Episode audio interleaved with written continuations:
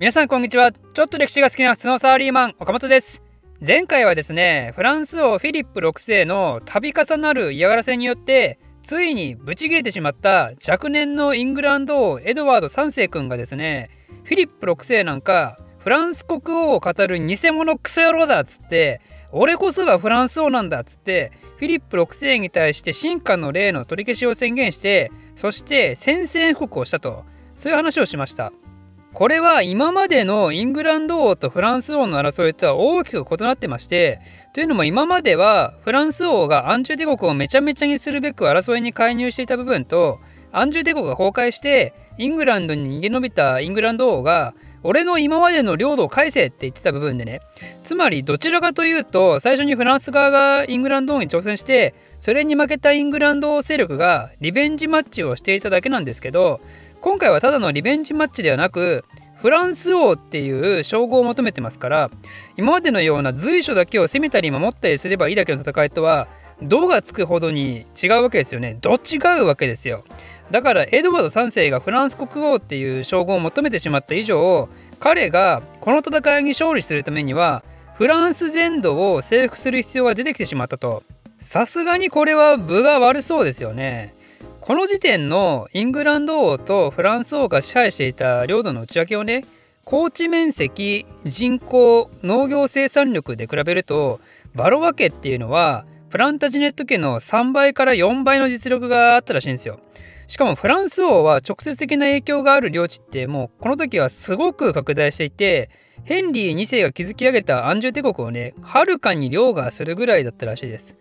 これはもうイングランドをコテンパンにやられておしまいかって思うかもしれませんけど思い出してください。今回のテーマは100年戦争ですから。そんなすぐには終わらないわけですよ。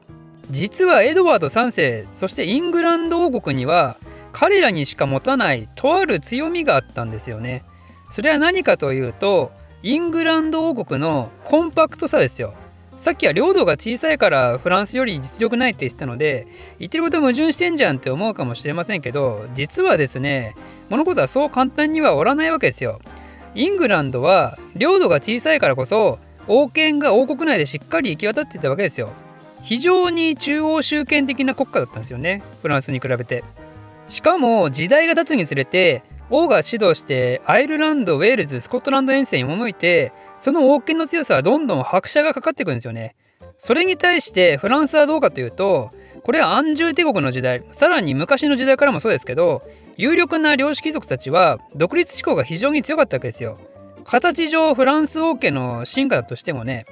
そもそもノルマンディー公領の成り立ちを考えてもらえればわかると思うんですけどノルマンディーってノルマン人がフランス国内、まあ、当時は西フラン国ですけど彼らがその王国内で暴れ回って大変だったんでしぶしぶ西フランク王国がノルマン人にあげたものでしょそんなのがフランス国王に対して心から尊敬して従い続けるはずがないですよね。まあ、時代が経つにつれてノルマンディ以降もいろいろ変わるんで100年戦争時点では話は別かもしれませんけどでもやっぱ有力な諸公国は戸ざま感がすごいんですよ。で実際問題それがフランスにとって100年戦争開始のタイミングで大きな問題となります。具体的にどこかというとフランドル伯領というエリアです。フランス国内の右上にあるエリアですね。フランドルっていうのは毛織物加工が有名な欧州屈指の商工地帯だったんですけど毛織物って言ったらね原材料は何でしょうかね？羊毛ですよね。羊の毛。で羊の名産ってどっかっていうとイギリスなわけですよ。フランドル地方とイギリスってねとても近いでしょう。なんでこのフランドル地方の商工業はイングランドからの輸入にとても依存していたんですよ。フランスとの戦争においてエドワード3世がそれを利用しない手はないですよね。エドワード3世何をしたかというとこのフランドル伯領に対して羊毛の輸出を一切禁止したわけですよ。でそうなるとどうなるかっていうと商工業者が怒り爆発ですよね。てめえらフランスマネジメントどもが戦争なんかすっからだろうがあってね欧州屈指の商業商工業地帯ですから世俗の権力に対しての都市の力が強いんですよね。領主であるフランドル伯自体はフィリップ6世の手駒だったんで彼は民衆によって放り出されてで代わりに諸都市はイングランド王エドワード3世の支持を表明するわけですよ。これがいわゆるフランドル問題って呼ばれるもんです。諸都市の人たちこんなことすると国家反逆罪に問われるかと思うかもしれませんが今回の戦争の原因を考えてみてほしいんですけどねこれフランス国王の継承問題でしょ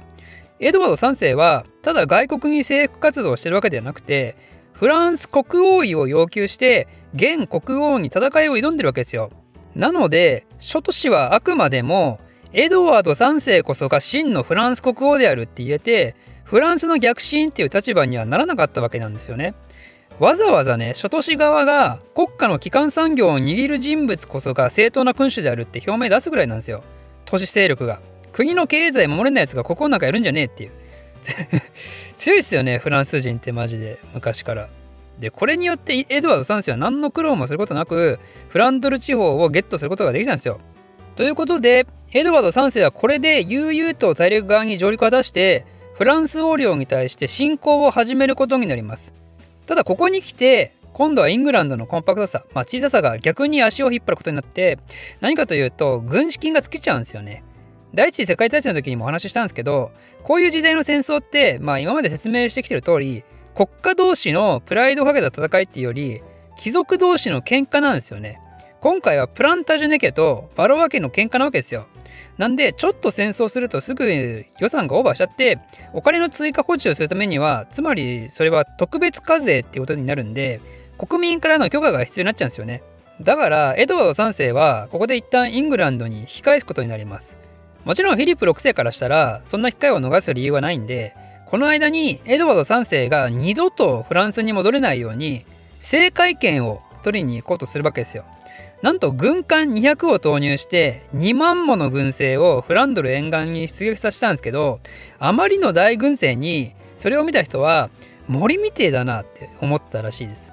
ただねイングランド側はなんとここで大奮闘してなんと勝っちゃうんですよねこれ、まあ、私は合戦クラスターではないんで戦闘内容の詳細は語りませんがでこれによってエドワード3世はまた無事にフランドに再上陸するとただこの後の陸戦ではなかなかうまくいかずにですねまあ、やっぱそうこうしてるうちにまた軍資金が尽きちゃってイングランドに退却することになります。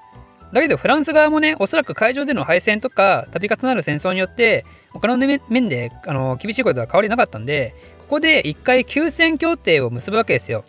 それが1340年の9月42年の6月まで休戦することを同意します。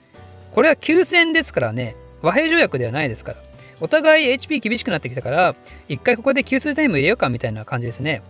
だけどフランスは抜け目なくてですねなんとあのスコットランドを追われてたデイビッド君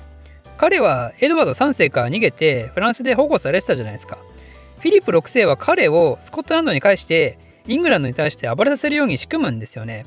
だからこれってエドワード3世からしたらある意味想定していた最悪のシナリオですよねこれでエドワード3世は窮地に立たされるかと思いきやですね、実はフランスもフランスで、また同様に自国領土内で新たな問題が生まれることになります。その問題が起きたのはブルターニュというところで、ブルターニュって覚えてますかね？かつてヘンリー2世の子供のジョフロアが抑えた場所ですよ。ただしこれはアンジュー帝国の崩壊によってブルターニュ公領はプランタジュネケット全然関係ない人が治めてたんですけどその人ジャン3世って言うんですけどこの人がまた跡継ぎを残さないまま死んだんですよ。なんで次のブルターニュ公をめぐってまた継承問題が発生するわけですよね。そこで立候補してきたのが死んだジャン3世の腹違いの弟ジャンとまあ、こいつもジャンなんで分かりづらいですけどね、もうちょっと レパートリー増やせよとは思いますけど、あとは死んだジャン3世のメイのジャンヌっていう人、まあ、こ いつもジャン系かよっていうね、ジャンヌってジャンの女性名だからね、まあ、そんな2人がブルターニュ湖を巡って争うわけなんですけど、男のジャンの方ね、こいつにとって頭の痛い問題だったのが、ジャンヌってね、実はフランス王フィリップ6世の甥いの奥さんだったんですよ。まあ、詳細な関係性は別に覚える必要は全然ないですけど、まあ、つまりジャンヌっていうのはフランス国王勢力下にいる人物だったんですよね。これはね都合悪いでしょうジャンからしたらね。そうするとどうすればいいかというともう一人いますよねフィリップ6世と別にフランス王を名乗る人物がねそれはイングランド王エドワード3世であると。なんでジャンはエドワード3世派について俺はこっちのフランス王を支持するって言ってフランス国の反逆者となることなく実力行使でブルターニュを占領しますまあ、だけどジャンヌの方も強いんで結局ブルターニュ公領を巡っての争いは激化するんですけどここも2人がやっぱ疲れちゃって休戦協定を結ぶんですよね。でさっきも言ったように休戦協定っていうのは戦争の終わりを意味するわけではありませんからまたジャンとジャンヌの争いはそのうち再開されちゃいますよね。でエドワード3世はね方針を守る義務がありますからジャンのことを近くで守らないといけないわけですよ。つまりブルターニュに駐屯地を作ってまんまとここにも大陸側の足がかりを作ることに成功するんですよね。抜け目ないっすよね。やっぱりねブルターニュ公領もフランドル伯領もこういうフランス内でも力が強い地域っていうのはねやっぱり独立志向が強いこともあってフランス国王っていうのもなかなか抑えつけることができなかったんですよね。なので今回話したフランドル問題ブルターニュ問題っていうのはフランス王国の抱える内部問題を知るのにとても良いケースになったのではないかなと思いつつこの続きはまた次回説明したいと思います。大好評年号頃の第2弾ができたよ。世界史学者のみんな。これを聞いて年号いっぱい覚えちゃおう。ではまた